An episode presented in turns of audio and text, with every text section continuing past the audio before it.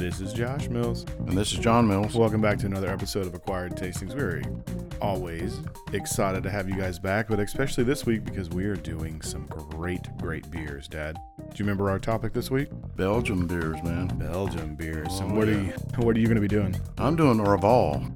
Orval. It's a Trappist beer. Okay. And I'm going to be doing the St. Bernardus ABT 12. Um, it is not a Trappist ale, and we'll kind of get into the difference of those as we move on, but it is a Belgian quad Abbey style ale. Really excited to get into this. And, Dad, what are we snacking on for yours? Well, I have croquettes, which uh, is a potato based, not pancake. You make it into a round like size of golf ball. And then I have mussels. I went all over the state of Arkansas trying to find mussels, but I found some. And then I just have some simple Belgium chocolates. Yeah, so it's going to be cool getting to hear some of your stories about going to Belgium and drinking the beer while you're there. And um, while we're doing, while we're sipping on mine, uh, we're going to be having some Roquefort blue cheese. We have a beef and potato stew, and some milk chocolate covered caramels with sea salt. So it's going to be uh, pretty exciting as we go on. So, Dad, let's uh, before we get into this, let's talk about the blind from last week. Um, I think, if I'm remembering right, I called it a uh, GSM style from Rhone. So, Yeah. what was it? It was a Costa Rhone, Josh. All Igor right, Gal, here we Costa go. Rhone. It's one of our favorites. It's uh, a really good wine, and its price point is very reasonable. It's less than twenty. Yeah, when I was tasting it, I was like, I've had this before. yeah, we have it had a that lot. before. so Yeah. cool.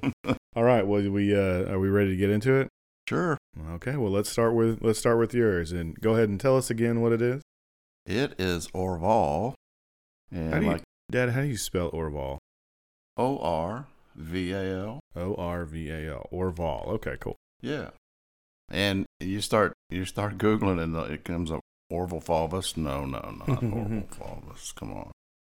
And we said it's a Trappist beer, and we'll get into that here in a little bit. And this Orval, I guess we can't get it anymore in Arkansas.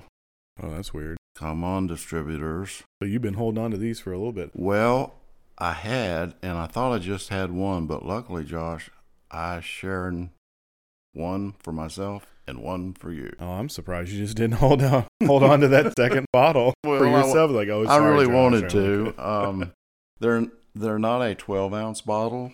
Yeah. They're like 11.5, and the alcohol content isn't that high. It's about six and a half. Okay. And that's one of the things that you might recognize with some of these Trappist beers that the alcohol is way up there. Yeah. Yeah. Mine's a mine's at ten percent. Yeah. So there is a list that you can Google and find of the different Trappist beers. So before we kind of go into the list of it, what does it mean to be a Trappist ale? Well, it means it's made by Trappist monks. Oh, okay. Very simply. Yep. They're not all in Bar- Belgium. I'll have to look that up, but I think there's like six of 13 in Belgium, something like that. Yeah. There's one out in New Mexico that makes some beer. I didn't know that, Josh. Yeah, I've I've had it before. It's really good. But so it's a it's a it's a specific order of the Cistercian monks That's right. um, that are called Trappist, and one of the tenets of abbey life and monkhood and even sisterhood is the idea of working for good, keeping your hands busy, putting out a product, and to support the abbey besides just the parishioner support. And Trappist eh, Trappist monks make beer. Right. They made beer and they sell the beer to help support their local abbey. In fact, Orval was not made until 1931. Really? And so the Trappist monk there in Belgium at, this An a- it, it's called an abbey. abbey, at the abbey, they needed to do some renovations. Okay. So they said, hmm, let's make a special beer and we'll Yeah. sell that beer and it'll help pay for our upgrades. Oh, okay. Now there's a there's a Trappist La Trappe beer from the Netherlands that was started in 1884. Wow. Chimay, which we both tasted, yeah. is 1863. So Yeah. there's a long list here. And Chimay or Chimney, depending on who's Yeah. who's pronouncing it, Right. is probably one of the ones that if you're thinking, well, I don't think I've ever had a Trappist ale before. If you've had Chimney Blue, it's it's really popular. That is a Trappist beer. That's right. Now, you you can Google and and determine which one is the best Trappist beer in the world, and it typically comes up. And I'm gonna slaughter this name. It's like West Brevetera. West Beverterra. Is it in Germany or is it in Belgium? It's Belgium. okay. The interesting thing, I'm looking at a picture of these beers lined up on like a rail. Uh huh. All of them have labels, but this one, Oh, the top one doesn't have a label. this this number one Weird. of all doesn't have a label.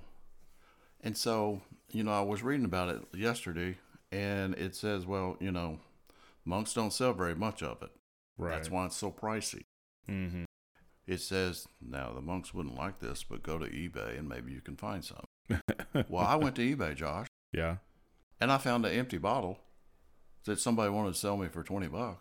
Are you gonna start selling your empty bottles for Uh, twenty bucks? well, I don't know. Maybe I, I didn't. I didn't know that was a situation. Yeah, Have you smelled it yet?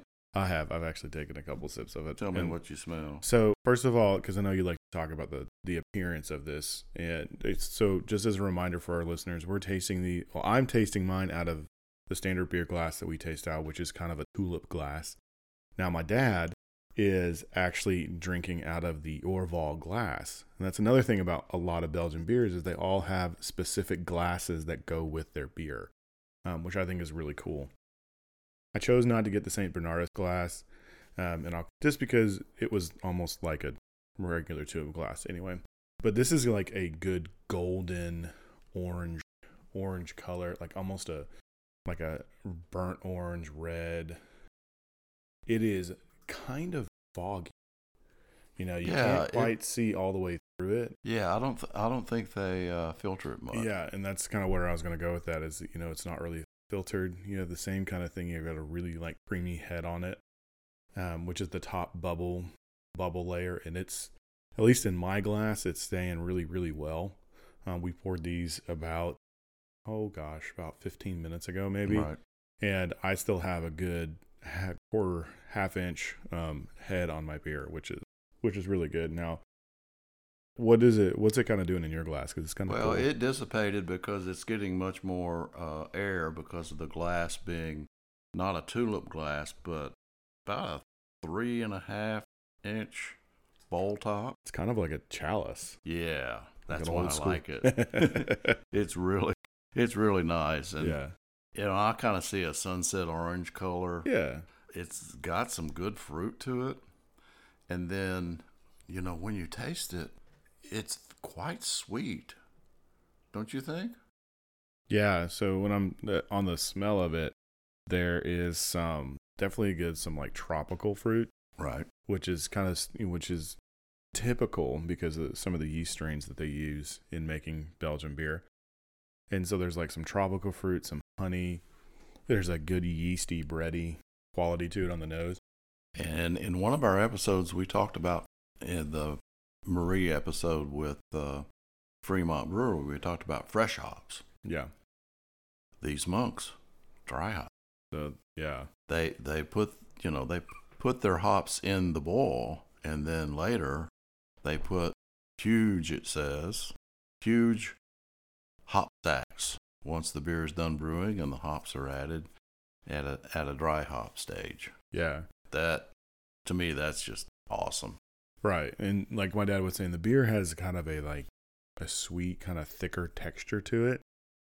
It does have a lot of like sweet, really, really ripe, like pineapple, not quite as acidic as pineapple, but a lot of good, like big tropical fruit. There's even some like a little bit of banana in there, but not a whole bunch. They also use candi sugar in this beer. Candy? Candy sugar? Yeah, C A N D I. Oh, okay. It's you know those sticks, those hard sticks of I guess a like Oh, it's like not. rock, like rock sugar. Yeah, it's like a rock sugar. Okay. Yeah, and you can kind of get that sweetness, and that kind of elevates the alcohol. Would you say the alcohol in this again was Just six and a half. just six and a half? Okay, but it still has a lot of that like good, rich, malty, sweet kind of flavor going on. Now, I know you said this is a Trappist beer, but what style of beer is it itself? What's Isn't it like a pale? Isn't it a pale ale technically? I would say it's a yeah. It's it's a Belgian pale ale. Okay. You know, it's not um, Indian pale ale. It it's pale ale from the standpoint it's it's got hops. It's somewhat hop forward. Mm-hmm. It was dry hopped, so yeah. Now it, I might have read my bottle wrong because I'm looking at some notes here and it says six point nine percent. Well, they So They it just depends on the bottle, Well, and they have a they have a percent and a half range Right. that it can be. right? Um, so that's uh, by the way, that is something really good to know. is there is leeway when it comes to alcohol that's on the bottle and alcohol that's in the bottle, Yeah, be a little careful sometimes. and sometimes you if know it says ten and a half, it could be eleven. it could be eleven. It may even be. They might have even more of a play than that. But you know they they it's strange. You're taxed on your alcohol level. Right. So, you know, they they they're staying in the six percent range because I think if it goes up at about six and a half percent Right. labeled, So what I'm looking at here that uh, if I was saying it says 6.9, it's the Beer Geek uh, site, and it scored 94 with all the people that have put in ratings. and which which beer Called Beer Beer Geek stats. Yeah, so it's uh that's really highly rated. yeah. Rated, you know, by Yeah. hundreds of people here. So before we talk about some of your trips into Belgium, well, what do you want to taste first? Uh, the croquette. Okay. So The Tell- croquette's somewhat of a standard in Belgium, and I would say other places in Europe. It's primarily a mashed potato with some herbs. You know, it has some parsley in it. It has bacon in it.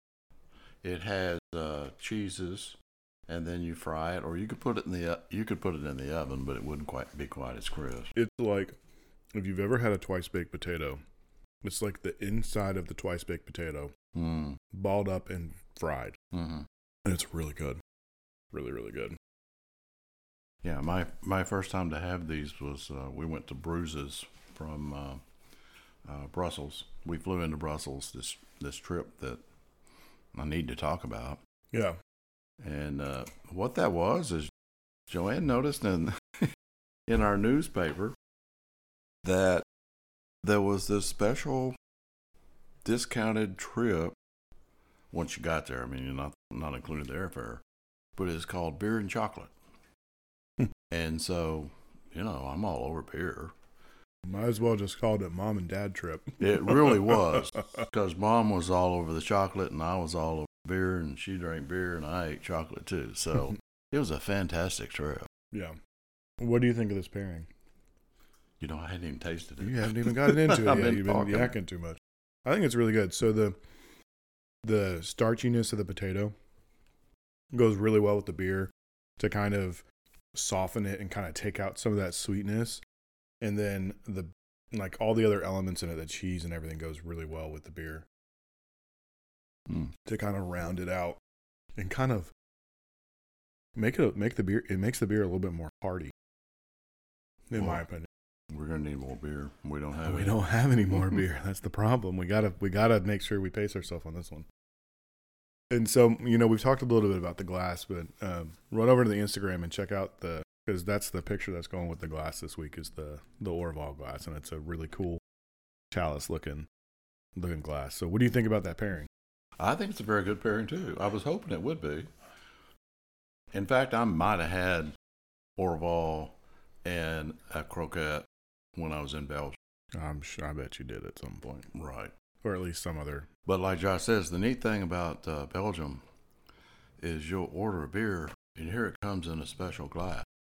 And then you order another beer in a different special glass. And it's not like they're going to give you this pint and pour your beer into a pint. That's just not what they do. Right. I think I have other glasses. Oh, you you do. They're Well, I know- up in the attic. I know, I know I have one that uh, you can't find the beer in Arkansas either. So this this is going to be the same way now. Which one was it? The the, the Kwak? Uh, I don't know if we can find Kwak or not. Well, was that the glass you were thinking? No, of? I was thinking of one of the uh, Westmalle Mm. glasses. Okay. Yeah. Yeah. But so so, So have you noticed on? Well, I don't know if we have a bottle here. Have you I- noticed on the bottle or the cap that there is a fish with a ring? I can actually mouth? I can see it on the back of your glass. Yeah. So what's that all about?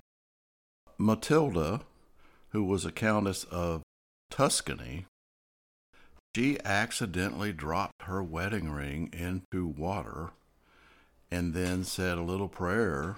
And then, you know, this sounds like it happened all instantaneously.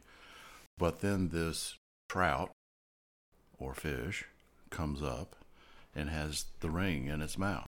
So, as a sign of gratitude, she established the monastery on that site, and that's the monastery for Orval. So the yeah the so she did the at the Abbey Orval. Yeah. Right there. That's really cool. And if you go if you go and and Google it, that that abbey has some really tall buildings, Uh huh.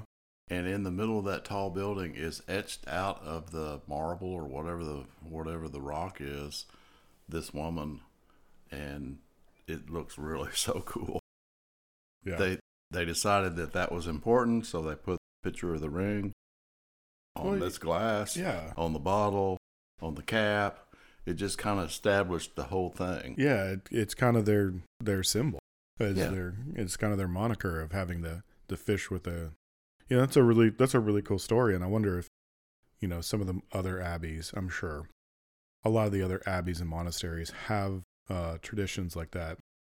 Now, while you were telling that story, I just ate my first mussel ever Oh. on this show. uh, I'm not a big seafood guy. Those of you, a lot of you that listen know me and, and know that. And I just had my first mussel, and it was actually really good. How did it pair? It actually paired really well. So, the, tell me real quick how you cooked these, how you cooked these mussels. Okay. Well, first off, like I said in the in the preface, I went to the stores, grocery stores that I thought might have mussels. Now this is the season, so it's it's from October to March. I even called a fish market, and he goes, "Oh no, we don't have them." And then Joanne's kind of helping me. I'm getting frustrated, so she goes online. She finds that Walmart Hmm. grocery store has a bag. Well, it's a two pound bag. Actually, what happened is I opened up one pound and they're already cooked. Okay. So, what I did is I refreshed the mussels in boiling water for just a few minutes to kind of wake them up. And then I cut some shallot and some butter and put that in the bottom of two cups of. I had some Pinot Gris that I wanted to Okay. use. Okay, yeah. So I put two cups of Pinot Gris and steamed them, put them back in with this, and steamed them in in that mixture. Okay. And then I added some heavy cream for this sauce that you can see, and and some parsley. Okay. Well, they're really good. So they have this like really herbaceous quality and a good sweet meatiness that, but it's not overly sweet. And I think the that herb shallot wine mixture goes really well with beer. I'm interested to see what you think. I'm sure it will. I know I've had this with them. Yeah. So after you tell us uh, kind of about that pairing, why don't you tell us a little bit about some of the the abbeys that you went to when you were in Belgium? well, actually, Josh, we didn't go to any abbeys. Okay. We went to a, and I meant to get my shirt out so I could pr- pronounce the sour beer. Is it the the the main sour beer that people get? No, it's uh, Cantonal or something like that. Okay. And this is the one where it was right in, it was right in Brussels, right like almost downtown Brussels, but it'd been there forever. Well, yeah. And this is one of those that they use yeast that's just naturally in the air. Oh, so this was the op- the spontaneous fermentation place? Yes, yes. And the interesting thing, and I'll tell a little bit more later, the interesting thing about Brussels, the map is in Dutch and French. And so you'll be walking along and you've got the one side of the map where you're reading the map. There's this French st- street that you're following. Uh huh. And next thing you know, it's gone. It's a different name. Well, you turn your map over, it might be. the, the Dutch it's name just the. Dutch name now. Yeah. But uh, no, we really enjoyed going going to that uh, winery where they or beer where they had the sour beers. They had just put a new roof on, and I'm thinking, okay, put a new roof on. Well, you look up, and the new roof has these sectionalized holes Yeah. that would let the rain come in, but the Mhm. main thing they want in is the yeast. Yeah, and you were you were telling me that they that when you looked up first time you told me this that you saw like there were cobwebs and things of that nature, and they left them they left a lot of the main rafter They did when And- they did the new roof. This. And then then where i saw most of the cobwebs and and spiders even was when we went upstairs where they had stored the beer in the big uh, barrels the casks i said something to one of the tour guides and he goes that's just our process? No. Well, and that's the thing is like you want as much of the natural that yeast just comes from the air and from the things that have been around for so long. And that that really hones in that flavor for especially sours. You know, open top fermentation, slow fermentation, and the spontaneousness of it, you know, really kind of makes it special. And so you guys didn't go out to Orval no when you were there? no Wasn't part of the i wish we had it wasn't part of the tour. it's gonna be it's gonna be well the once once we all get our shots and the Well, world it's like- opens. you know, the beer and the chocolate. I had probably five different beers every day. and every once only, in a while, only five. well, maybe it was two of this one and two of that one to make Well, it seven. five different five different beers, not five Yeah. beers total. Yeah. That's good. So that is a good pairing. I love that. Mm-hmm. But thinking of the story again, so fast forward to 2019, a brewery in Austin, Texas called Jester King announced its annual Orval Day. Now, Orval and Jester King, comma, Austin, Texas. Weird. Okay. yeah, that's kind of a weird combination. That doesn't really. Okay, and then here's the brochure of 2019 Orval days, and they're showing Madeline in the nude Oh, with with the beautiful trout coming up with the ring. yeah. It's caused some complaints Well, I would bet. from Madeline. right. But so so what was the what was the Orval Day about? Was It was- was, it It connected was- to yeah, the it was a festival for or, Orval beer. Okay. So I guess they must make some that's like it or No, I think they must. Uh, the impression I got is that they imported enough to have this Orval Day. I don't. I didn't. It doesn't really go into that detail. The main No. detail is, oh my gosh. well, yeah. that does kind of Naked that, picture. That does kind of make a make a story, but it's Austin, and I mean, you know, keep Austin weird. yeah. So, how has your beer changed as it's uh, warmed up and kind of oxygenized? Oxygenized, yeah, Ox- yeah. Oxidized. oxidized. There we go. So I'm get. I'm getting more. You know, like we would expect. We're getting more of the of the aromas. After eating some of those mussels, I get more of that uh, earthiness of that beer. Yeah, the herb, the herbaceousness and Uh-huh. the, the shallot really kind of brings it out. Ooh, I've forgotten how good this beer is. Yeah, me too. I mean, I've got maybe a couple ounces left. Well, it, you know, I saw it rated as number two, and then I saw it number three of the Trappist, Mm-hmm. So it's you know everybody like you know I say everybody likes it. And it's got that 94 uh, rating on it. Yeah, that's a that's a really good rating, and you know that is an independent rating from you know from people. It's not. It's. I mean, I'm sure there are industry pe- professionals that will post on there, but you know, it's a good independent rating, and it's a, it's a really good beer. So, any what a what else about some of those beer tours that you took in Belgium? What else? Is there anything else you kind of want to tell us about, or Well, one of the, that main thing that I wanted to tell in in more detail is there is a you and Marie gave us this book called A Thousand Places to Go Before You Die. mm-hmm. Mary's Chocolate is one of them. And because this was a beer and chocolate, you know, event, we figured we just had to go to Mary's Chocolate. yeah, of course, So, like I said earlier, the map, you know, we're we've got the address. This is before cell phones. This is two, no, not really before cell phones. This 2007 is when it was, not smartphone anyway, and not one that would work overseas. right?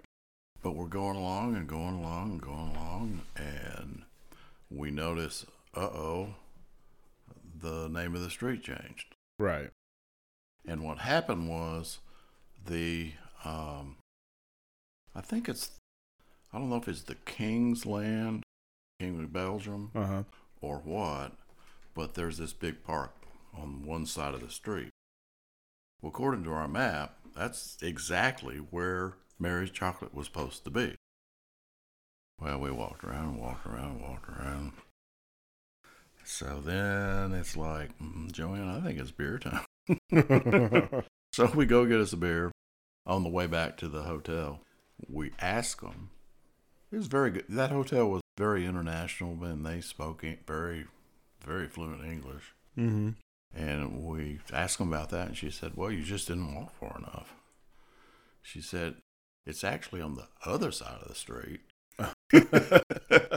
and and the name changes back when you get past that park or the or the king Whatever it Really? is. yeah the king's land so next day we went back and we found it a little carton of four chocolates that were a half an inch by a quarter inch thick maybe was 36 Wow. I mean, it's it's, it's known to be some of the best chocolate in the world. good chocolate So speaking of the chocolate, all right while we headed to, into the chocolate pairing, Okay.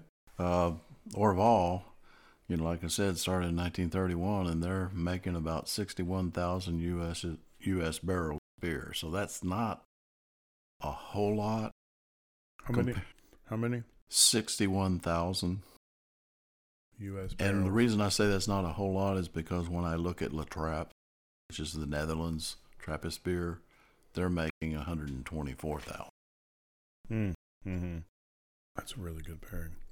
The beer? Belgian chocolate is like really smooth, really well done. The piece that I had, oh, so I had two pieces. One was like a little truffle, hanging a chocolate center, creamy chocolate, and the other one was a caramel one. And the creamy center of the chocolate and the the texture of the chocolate goes so well with the beer, Mm.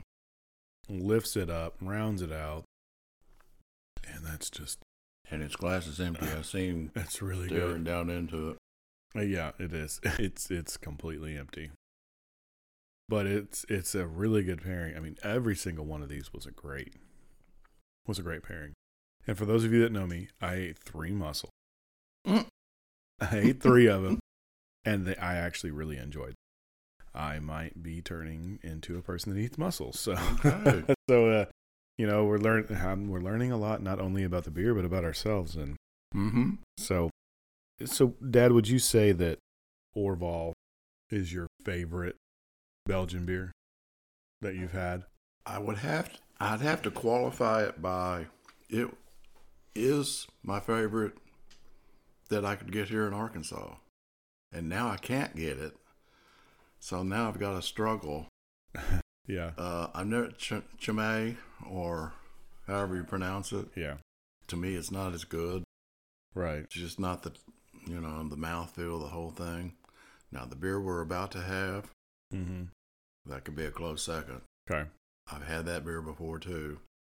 And I kind of like the Orval because I had the glass and the story is fun. Having been there, and we should have gone to the Orval. yeah. but, uh, you know, I think a lot of these uh, monasteries will actually, if you go there and if you, just now, you could text or go online and order beer.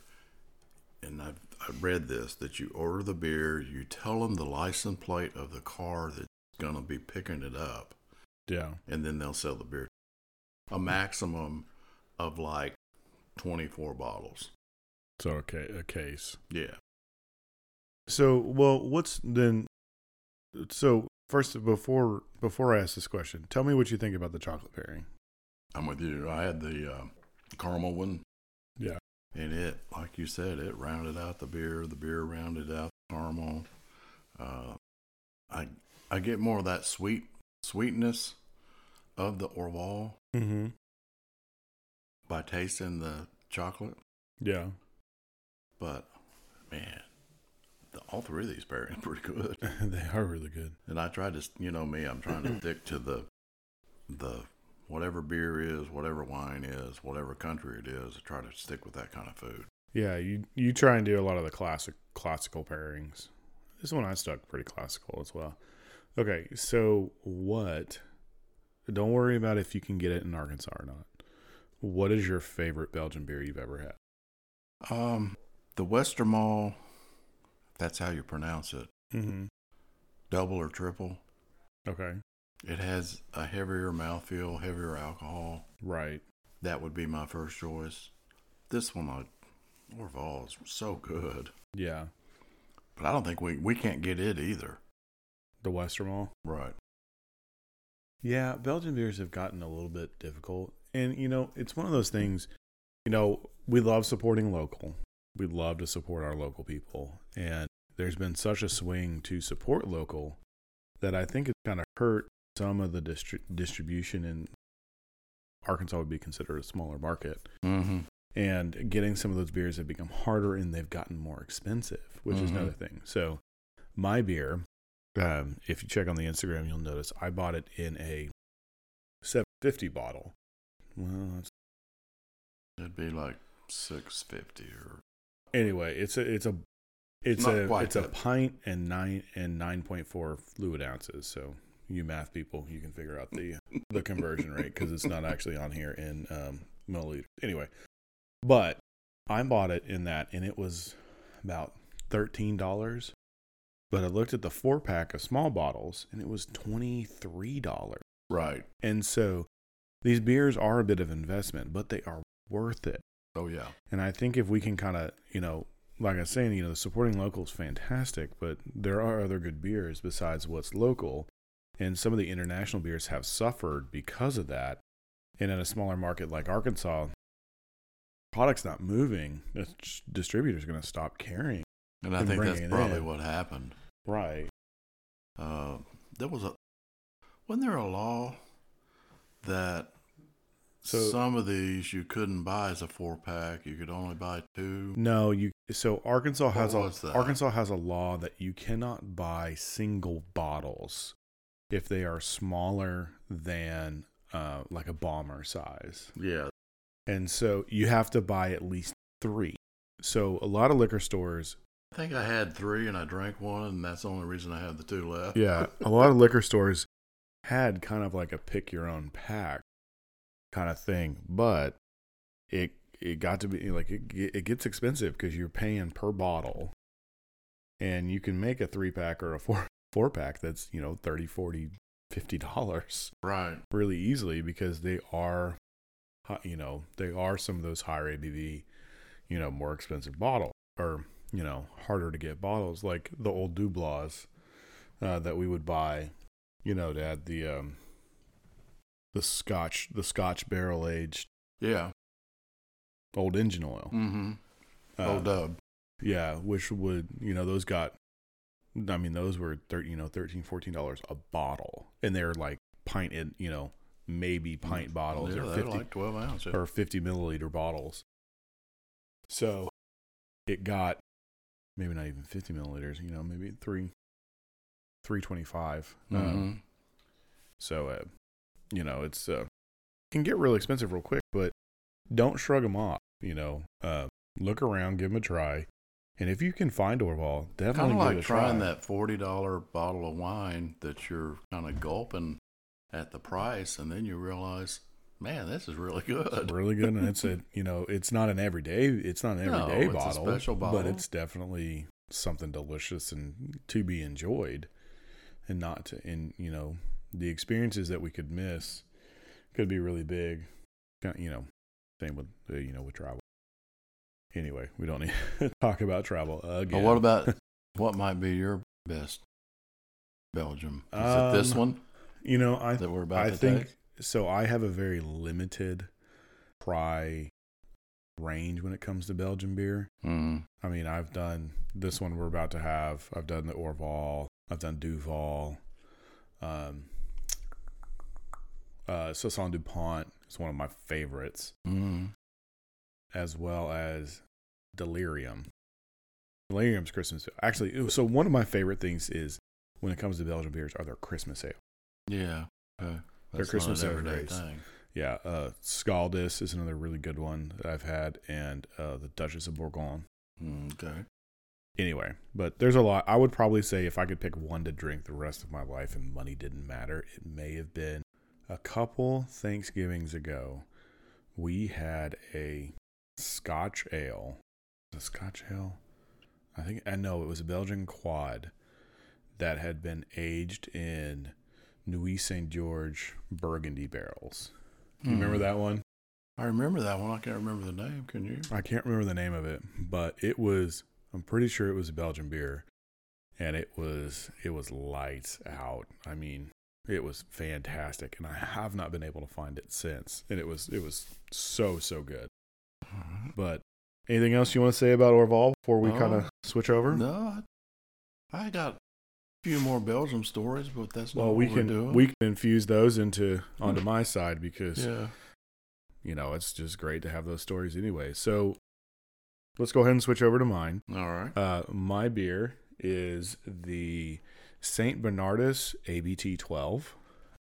And I had the same problem as you when it came to searching because every time I would search, um, it would start to autocorrect to a Saint Bernard dog, Saint Bernard dog. Mhm. and so I was, you know, I had to, you know, it's like, no, I want the the Bernardus, not just Bernard. And so it was a little funny. But um, my snacks that we're doing along with this, we have some Roquefort blue cheese. I have a beef uh, beef stew, and then some car- milk chocolate covered caramels with some sea salt. This is not a Trappist beer. Um, it is just a Belgian beer because it is not made at an abbey It's okay. in about in the 60s in the 60s the the trappist monks kind of came together and, and made a law within belgium that's saying that to be an authentic trappist beer it has to be made in a in a abbey and st bernardus wasn't even though its tradition comes from monks Yeah. they go back they so they trace their lineage back into the 1900s with a with a monk with a monk group that actually left France due to some taxation purposes and settled into Watou or Watan, Belgium. And they were big cheesemakers there and they made Port Salut de Watan and St. Bernardus Watan cheeses. And that was kind of their income before moving over into beer. And this beer is so dark. Yeah, So it's a lot different in color. Yeah. um, It's it's so what do you see? you, you what do can- you kind of see? You can't see through it, but you can get some light colors from it. yeah. I'm getting like a really, really deep red. Yes. Yeah. Almost Because like I, a- the light coming through the window through Uh-huh. this glass gives me the red, but when you look at it without the light coming through, Uh huh. I mean it's it's dark, dark brown. Yeah, it's almost like a like a pomegranate juice. Yeah. like a really really deep red color. And so this is what's called a Belgian quad. So yeah. On the nose, I get the alcohol. yeah, so there are there are doubles or doubles, there are Mhm. triples, Mhm. and there are quads when it Mhm. comes to Belgian beer. And this is a quad, so it's kind of four times the normal strength. Is kind of how they talk about it. What's the ABV? Uh, the ABV on this is ten percent. Well, okay. This has a very characteristic, a very Belgian quad nose. Dad, what is a fruit that you smell on this? What are some of the fruits that you smell? I'm struggling with that, Josh. What, well, what do you smell? Anyway, what do you smell in it? What are you smelling? I think I get some orange. Okay, a little bit Uh, of citrus. Yeah. Like I said, there's that alcohol. What about banana? Do you get any kind of sense of a banana, a really ripe Uh, banana? Not really, but I can understand that. Yeah. So, So you're getting a banana? I get a, I get a banana smell. I get kind of a spicy smell. I could say it's a plantain. Well, you could say it's a plantain, but It's just not a real strong banana. Yeah, no, it, what I'm it- saying. it's kind of a it's kind of an underripe Mhm. banana, like a green banana. But that is due to a particular yeast strain that is used when it comes to this, Mhm. and you can. To me, it it it jumps out a lot more on a on the taste. Yeah, I tasted. I and it- just tasted some. And there's a there's a yeast strain that is used, um, and you also find it in sake. You also find that kind of tropical banana flavor in Mhm. some sakes, cold sake, not never hot sake. But it's a really rich, rich and flavorful flavorful beer that while you may smell that alcohol at ten percent, when you drink it, you don't get it at all. Yeah, it it's uh, so so smooth, balanced. Good way to put it. Yeah, it's it's a fantastic beer. Almost an easy drinking beer that you could You can get yourself in two trouble. of these big bottles and you'd be done. you can get yourself in trouble with this beer. I love this beer. This was actually the first Belgian beer that I ever had. I had it down at the Flying Saucer. oh, okay. Um, I wanted something dark, and the bartender said, "Hey, well, have you ever had this one?" And I go, "Nope." And I tried it, and it was, it, you know, it was over at that point. Um, then I've had their Christmas ale, but anyway. So you talked about how the your beer was not not made until the 30s. Mm-hmm. This beer wasn't really made until the 60s. That's interesting. Yeah, so you know they were cheesemakers all the way up until until until the 60s, and actually I'm sorry, it wasn't the 60s, it was the 40s. So 1946 was when this group of brewer or monk uh, started brewing, and they actually pulled in somebody from Poland, somebody of Polish descent that had that had some of that extra brewing experience as they as they progressed forward, they sold off the cheese business, Yeah. and then they brought in some more people to come in, and you know they're brewing. it's crazy. So the brewing licenses that Belgium gives out are uh, thirty year licenses. Oh wow. Okay. So you know they ended up you know they got it in 1962. So in 1992 they had to Re up. re up, and they actually kind of rebranded themselves into Saint Bernardus. But this recipe for this flagship beer goes all the way back to the 40s, Okay. and so it's a. And I love the I love the bottle. It's got Saint Bernardus on there holding up holding up the beer, and you can almost hear him say, "Brother." yeah. You can also say, "Brothers, come drink." Cheers, brothers. Um, so as we uh, get into the pairing, let's now, do. do they make a? I think they make a ten or an eight. so uh, they make a prior eight Yeah. um, which is their eight. But they make they make about six different beers, uh, maybe even more. But they they do uh, anything from a really light wit Mhm. um, up into this up into this ABT twelve. Let's go ahead and get into the pairings. Jump and jump into with the Roquefort cheese. Roquefort. cheese. Yeah, we'll do, was- uh, my spoon was working on that. we'll do appetizer, main, and dessert kind of thing. Oh, okay. So, uh, Roquefort cheese, for those of you who don't know, is a uh, English style uh, blue cheese. It is blue and it is funky. It's got big chunks of blue in it and it's semi firm. Um, so it's a nice, it's a nice kind of spreadable cheese. And it's actually made with sheep's milk, unlike a cow's milk cheese. And it is It's bri- funky. It's funky. It's briny. It is also a very good pairing with pork. It works really well with this. Yeah. So you know, it's the it's that salt and funk against that sweet Mm-hmm. and that malty build. Man, that funk just kind of carries straight through it. Mm-hmm. And uh, so once again, like I said, this is a it's a really really delicious beer. It's got a lot of kind of sweetness going on with it, and that funk of the the funk and the salt of the blue cheese would go really well. There's a lot of salt in that Uh-huh. in that blue cheese. Yep. And funk's a good word for it. Yeah, earthy, umami, funky. That would go well with your Orval too. That uh, beer calms it down, smooths it out, Yeah, rounds it out. but Mhm. that that earthy, that umaminess kind of carries into the beer too, and gives it a little bit of an oomph. Yeah. to kind of go through. So, like I said, that this is a Belgian quad. It adheres to the original recipe that goes all the way back to 1946. And that recipe is actually in that Trappist style. So it it is akin to Trappist ales, even though it is not a Trappist ale because it's not made in a brewery, in a um, Abby. in an abbey. They're also known as Grand Cru. So Belgian quad. If you've ever seen Chimay Grand Cru, I never heard of that.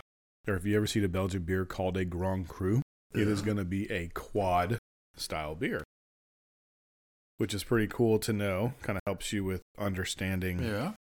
understanding labels when you go into it. Does it show that on the front or the back? No, it doesn't show it out here. It was just in my research about Belgian quads. Just that that's what it came up. Um, so That cheese is lovely. yeah, it is. It is. It's it's really if you like good funk and good blue cheeses, it's a great one to have. So I'm gonna go to the stew. Is that okay? yeah, go ahead and head on to the stew, and I'm going to say this next piece, and you could tell us what you think of it. So want it's Watou, not Watan. A Watou, the place where the brewery is, is in the western fields of Flanders. Now, for anybody who's a who's a World War One person, the fields of Flanders should kind Mhm. of recognize because it was one of a it was a very very large battlefield where a lot of people lost their lives in the field in the fields of Flanders. Flanders. If anybody is like in the UK or over in Europe or watch any kind of professional um, European professional soccer, you'll notice in the month of November that everybody has poppies on them. They wear poppies as a sign of um, respect and remembrance for those who lost their lives in the wars, and it's based on a poem that has to do with the fields of Flanders. Oh, okay. So this is I didn't I didn't know this when I picked this, but this is another another thing to drink that comes from an area where there was great struggle and great strife when it comes to wars. And you know, we talked a lot a couple weeks ago about the um, Treaty of Versailles and the end of Yeah. World War One and Paris and that And sort of thing. And so I thought it was interesting that this came up to be something that was, you know, kind of you know, has a has a connection piece to there and you know, kind of between the wars as well as when this kind of got going. Well, I've been snacking over here. Yeah, so tell me about the beef stew and the. So, d- did you make beef stew or? I did. Okay. Very good. It's kind of a standard beef stew. I ended up having to use a pressure cooker, but It has it has some of that salt and sweetness. I mean, the meat is cooked down very well, and so are the potatoes. The sauce is very good, and so it it pairs very well with this beer, Josh. Mm-hmm. It doesn't have the salt that the that the funky cheese has, but there's enough of that salt that it kind of activates the sweetness of the beer. At least that's what I got. Mm-hmm. And it's a that's a good pairing. yeah, it's a really big hearty stew.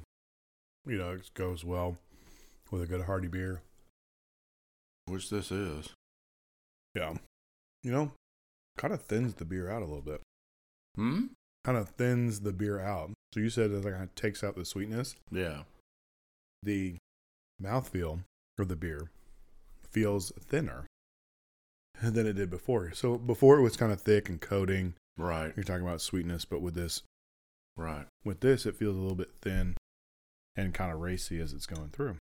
So what? Um, you got any other stories from your your trip to Belgium? Well, one little. So I left you at uh, us hunting for Mary's chocolate, and we hadn't found it. Mm-hmm. So we were hot and tired and all that, and we're working our way back to the hotel. We thought, well, we, I think we need something to eat. We'd already eaten, I don't know, a couple times and had, like I said, five or seven beers. So it's time for a couple more beers. So we we get this place, and it's an outdoor cafe, kind of on the square. There's a square there in in Brussels, and we order our two beers, and we order a pizza. And I know the guy knew English, right. and that's okay. He kind of hid behind his French thing, and no, no, no, no, no. And I said, no, what? And he said, two pizzas. We couldn't share. So we're kind of in this tizzy and hurry to figure out a pizza, and we're looking at the list, and looks like they're okay. Here's this marinara pizza. We'll have that. Well, when that pizza came with the other pizza, was Marina. Oh. Literally, Josh, they had taken like a canned tuna and thrown canned tuna around on the pizza.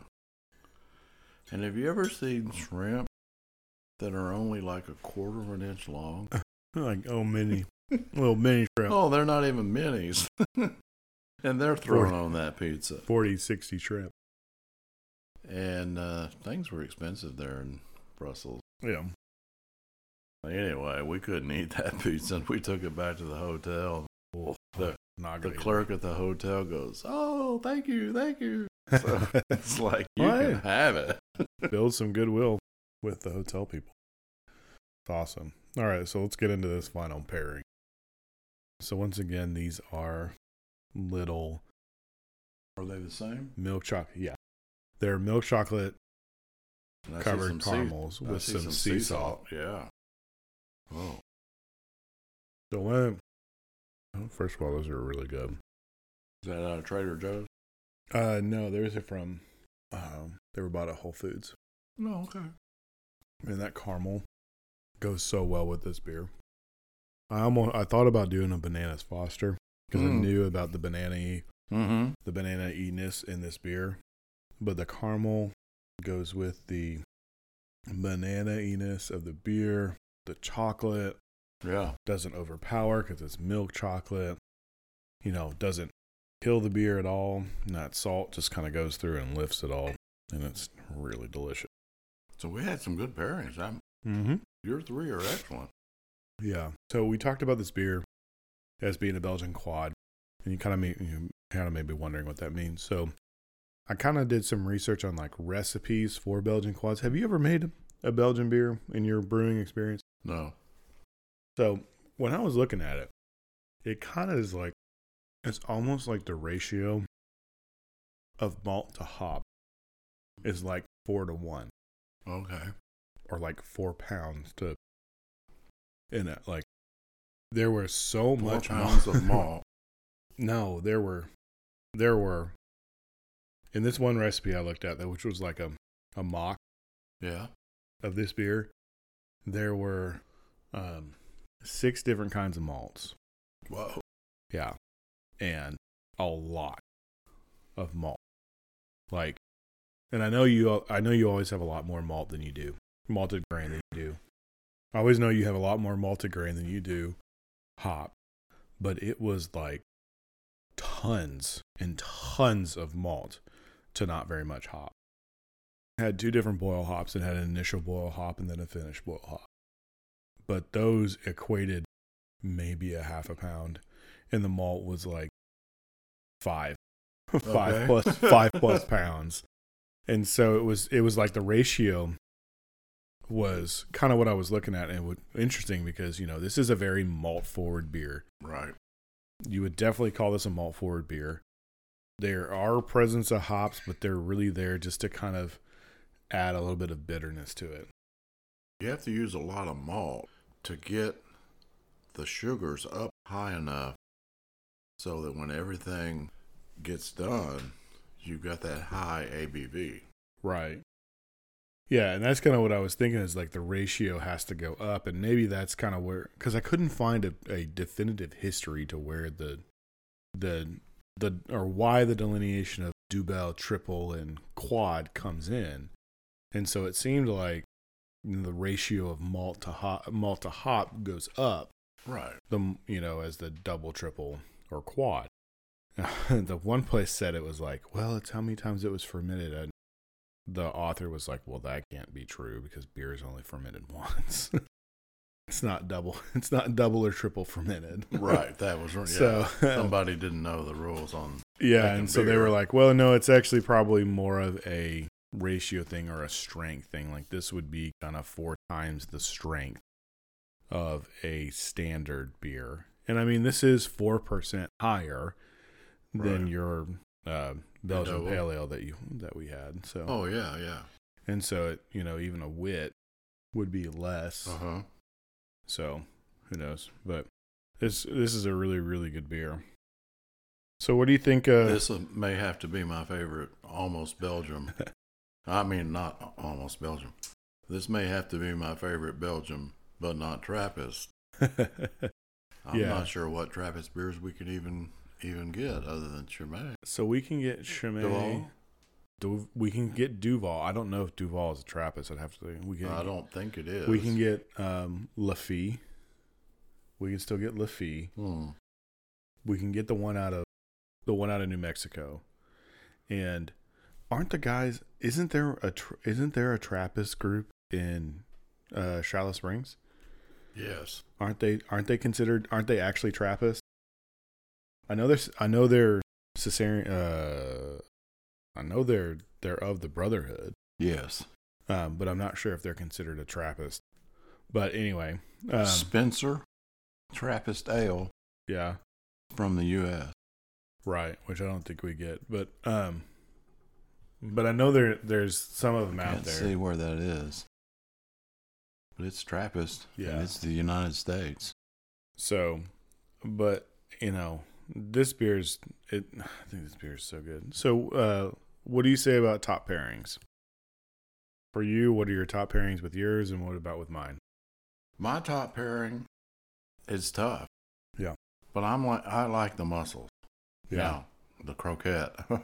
Both of those are so traditional, right. and so is the Belgium chocolate. But I, I love mussels, so. I think that was a really good pairing with the beer. Okay. What about with mine? The cheese, Yeah. that funky I knew you were gonna. Blue Love, I knew you were gonna love that. with the saltiness that you didn't expect. I mean, I mean the the the caramel with the sea salt was fantastic. So was your. I mean, it's like 1.1, 1.2, I mean, we got to we got to say it out there. That's the that's the point of what we're doing. We got we got to put our definitive stamp out there. Okay. So My my definitive stamp is the mussels with the Orval right and the cheese with the uh, non-Trappist. with the ABT twelve. Uh, yeah, ABT 12. So I, I think I'm gonna I'm gonna stick with you. You know, on the Orval, the the muscles. I mean, for me, just enjoying knowing that I can like mussels, and I could. Sh- I, I don't know if I could order them by myself yet, but I could share mussels with somebody. It's a big like that. That in and of itself was just worth having the pairing. But it worked really, really well. That oniony, that oniony flavor went really well. And then I think for me with the ABT 12, it was the chocolate. Okay. It was the caramel. Yeah.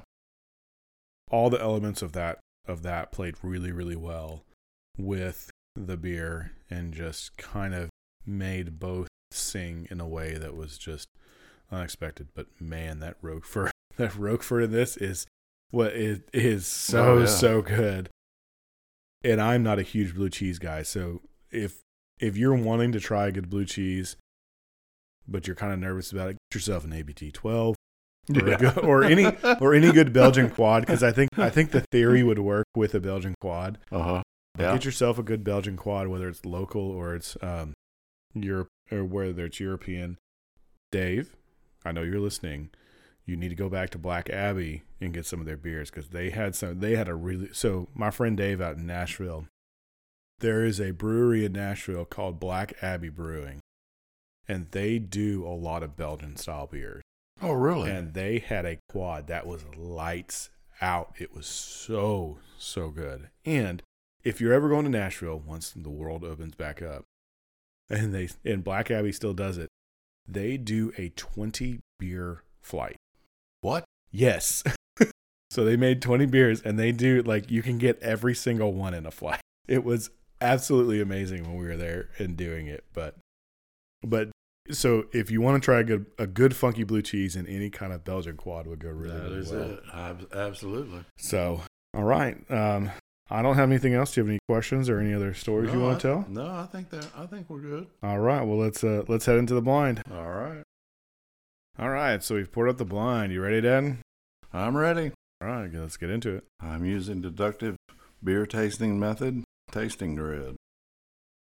So this beer is sort of cold, so I think I'll go down that edge. Beer color. Ooh, it's a nice amber golden color. Sediment. I don't see any sediment. It doesn't look to be hazy. You can almost, you could almost read through it. Mm-hmm. Not quite. Um, head retention. You, there's not much head here. Nope. What happened? I don't know. Didn't, Okay. didn't sit there. Mm, some good aromas. Let's. Oh, what do you think? Hmm. Tell us what you're smelling. No, that's what I'm trying to figure out. Kind of cold, so I'm not smelling much. I'll come back to that. So I don't see any nuts or coffee or anything. The color is that golden color, so it's you know it's not going to be a, a stout or porter. Might as well go for a taste. Yep. Ooh, nice and sweet. A little bit of bitterness. A little bit of acidity. Like I said, the the head went away pretty much. So a trick to warm it up, Dad, is if you kind of put your hands around the bowl Mm. and then swirl it, yeah, that'll start to the warmth of your hands will well, warm it up a little. kind of warm it up, and it'll also open up the beer because you're starting to you know, spin it. It'll kind of get a little bit more head, a little bit more oxidized as you're going. Right. I still don't get much aroma from it. Hmm. So it's light on the fullness. Kind of a body. Kind of mouth feels good. Don't smell alcohol, so it's probably just you know in that five percent range. Now I'm get some. I'm starting to get some bittering. Okay. With that sweetness, do you really think it's only about five percent? Like that's five percent is like Bud Light range. Mm-hmm. Maybe it's above that. You're right. Could be. So I'm getting some good, good hop bittering. Mm. Had this beer before. Hmm. Mm. I did give him that hint that he's had this beer before. Well, I've tasted it before. I remember it, but I don't remember what it is. That's the trick. Yep, that's always the trick. That's uh, why if you're gonna do these blinds, I really suggest taking beers and going through a grid when you know what the beer is. Know what it is. That's right. So what do we think? What are we thinking? Hop forward, malt forward, grain forward. What are you thinking? But I don't know. Let me work on this. So I think it's hop forward, Okay. but it's not real hoppy. But I do get some good bittering on the finish. Okay. Hmm. So you said hop forward, good malt, get a little bit of more of an aroma. That what are you getting on that aroma now that's warming up and you've kind of swirled a little bit? Still not much. So you got kind of sweet, got a good hop bittering front on middle and end end of the beer. All right. Not a whole lot when it comes to the aroma, but that's probably mostly because it's cold. Right. So what are you thinking? I'm thinking it might be a pale ale of some type. Okay. Okay. So I want to say, I think it might be like an Oktoberfest type beer. Okay, so a Marzen. You think this is a Yeah, Marzen think style it beer? Could be a Marzen type. Okay, Has a little bitter on it. okay. All right, so that's what you That's call what it. I'm going to go with. All right, we're gonna call it a we're gonna call it a Marzen, a Marzen style, Marzen style uh, lager. Okay. All right, sounds great. And um, so uh, next week, where it's going to be a liquor week, and we're going to be doing vodkas. Uh, it's going to be an interesting week because uh, Dad and I don't drink a whole lot of vodka ourselves, No. and so it's it's going to be fun getting to learn more about vodka and kind of get into it and seeing kind of what it tastes like. So, Dad, what are you going to be doing? I'm going to do Tito's handmade vodka. Awesome. Be new for me. Yeah, going and doing a some Tito's vodka. Awesome, and I'm going to be doing Absolut, Absolut vodka. Not absence vodka. No, not absinthe. Absolut, Absolut. Absolut vodka. All right. So it's going to be a great time next week. I hope you come and join us for another podcast. Uh, thank you for joining us for this one. Uh, remember to follow us on all the socials. We are on Facebook, Twitter, and Instagram. We are most active on our Instagram. We are at Acquired Tastings on Instagram. Reach out to us. Give us uh, give us a shout. I'd like uh, chit chatting with you guys as the week progresses. Um, also, don't forget to give us a if you like what we're doing. Don't forget to give us a follow on your favorite podcast platform, as well as drop us a review. We love to see all the all the star reviews that we get. Go ahead and write one as well, and um, we look we look forward to seeing you guys on our next podcast. So once again, I'm Josh Mills, And I'm John Mills. and we'll see you next time. Thank you and goodbye.